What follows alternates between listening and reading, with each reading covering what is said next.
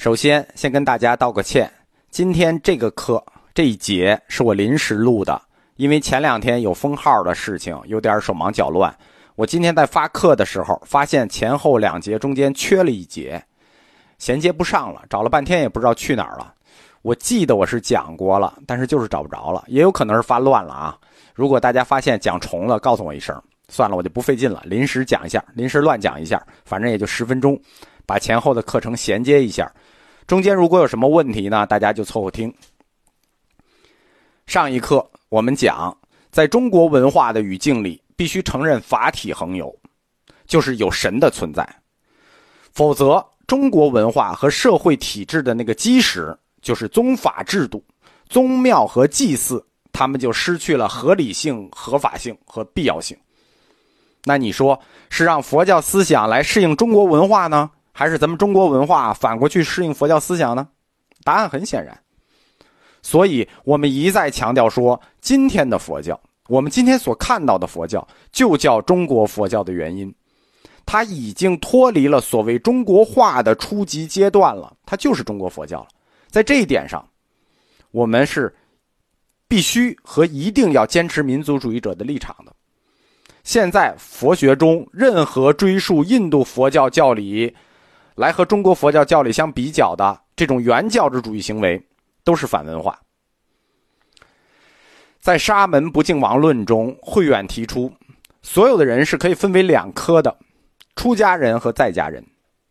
这两科各自有各自的信条，各自有各自的规范。在家者就是我们，尊亲之敬，忠孝之义；出家人。道洽六亲，则留天下。它有两个标准。慧远这个忠孝之义、道洽六亲这个标准，实际上已经完全是中国儒家政治的伦理观了。我们讲过，慧远大师他一生的兴趣都在儒家的理学上，就是礼节的礼啊。在他的弟子宗炳的《明佛论》里说。庐山慧远曾经亲自讲过《孝经》《丧服论》，可见他是一个极重儒家礼仪和孝道的人。在中国文化中，与孝道相连的宗法观，它的理论起源就是神不灭，对吧？神灭了，你哪还有祖宗？这就造就了中国佛教的诸多特点，这也是我们中国佛教诸多特点的总根源。这就是为什么我们一再强调。中国佛教和印度佛教根本的不同。庐山慧远把大乘佛教的诸法性空、视一切为虚幻的教义，转换到了食神为神的轨道上。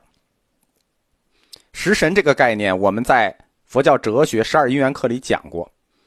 唯识学把食神定为实，一切唯识所造，一切唯识无境。十的概念，它在佛教不同的哲学流派里头，覆盖的面儿不一样。因为十这个概念，它涉及的范围极大，覆盖的定义极多，但是在不同的流派里又有不同。而慧远大师直接就把食神定为了神，哪有什么食神，就是神，从而全面并且彻底的改变了中国佛教的宗教方向，确定了有神论。也由此开辟了中国佛教的伦理学。为什么确定了有神论才能开辟中国佛教的伦理学呢？因为有神，你祖先崇拜才有合理性啊，不然你祖先就是一堆黄土，你有什么可崇拜的？你有什么可祭祀的？你祭祀他干什么？一定是因为有灵、有神，你才要祭祀，你才要祭祖。祭祖和祭天性质是一样的，祖宗的神灵。和天会有感应，会随感而应，这都符合我们中家的感应学说。只有有祖先崇拜，进而才能奠定世俗社会中的孝道以及长幼有序，对吧？否则你你怎么定义啊？以祖先崇拜完了，我们才能长长者，长者完了长幼有序，进而呢，进而就推出了整个儒家的伦理观：天地君亲师，君亲师，这叫什么？这叫世俗世界的人伦关系。无神论者和唯物论者，他们是不谈人伦关系的，他们谈科学。科学谈什么？谈血缘关系。血缘关系是科学关系，对吧？这唯心论者、有神论者谈人伦关系，唯物主义者他们没有人伦，他们谈血缘关系。有神论在两点上支撑了中国佛家的伦理学。第一点是有神论，有神论奠定了中国佛教伦理学的原点，即对宗法社会的理论支撑。慧远以十神为理论基础的佛教。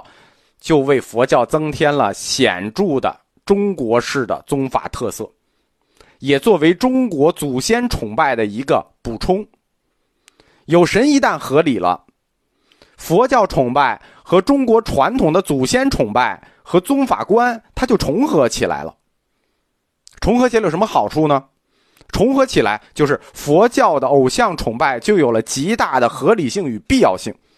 比如佛教的造像。凿石窟、造像、捐建寺庙、抄写经书、布施穷人、水陆道场，种种法事，做这法事目的是什么？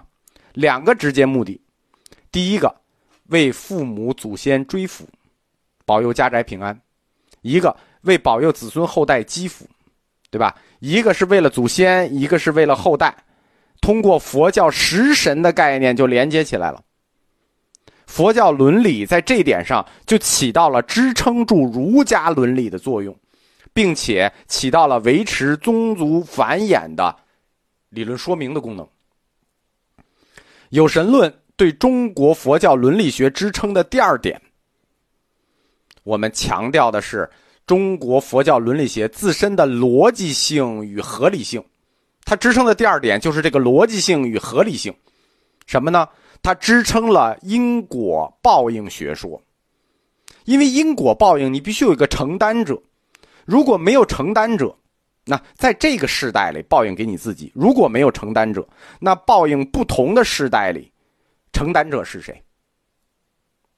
没有承担者，那你做了恶，死了就死了，没灵魂，没轮回，报应给谁去？对吧？无所谓喽。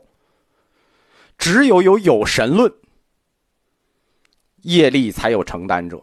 我们说业力承担理论一直有个逻辑漏洞，如果是无神论，这个漏洞就补不上；只有有神论，这个伦理学的逻辑性和自洽性才能补上。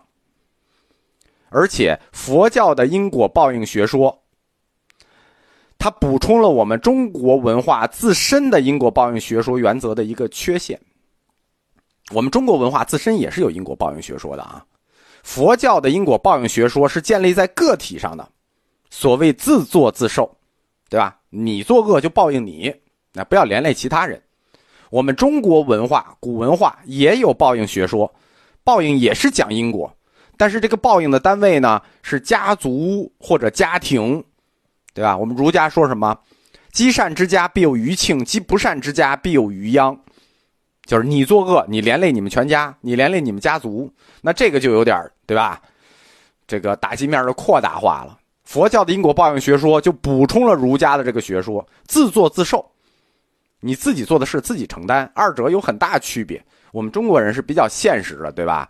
如果你干了好事儿，那家族的人都沾光，鸡犬升天，这可以；但如果你要干了坏事儿，那你最好跟我们划清界限，对吧？因为你爽的时候你就自己爽了，你后果你凭什么连累大家呀？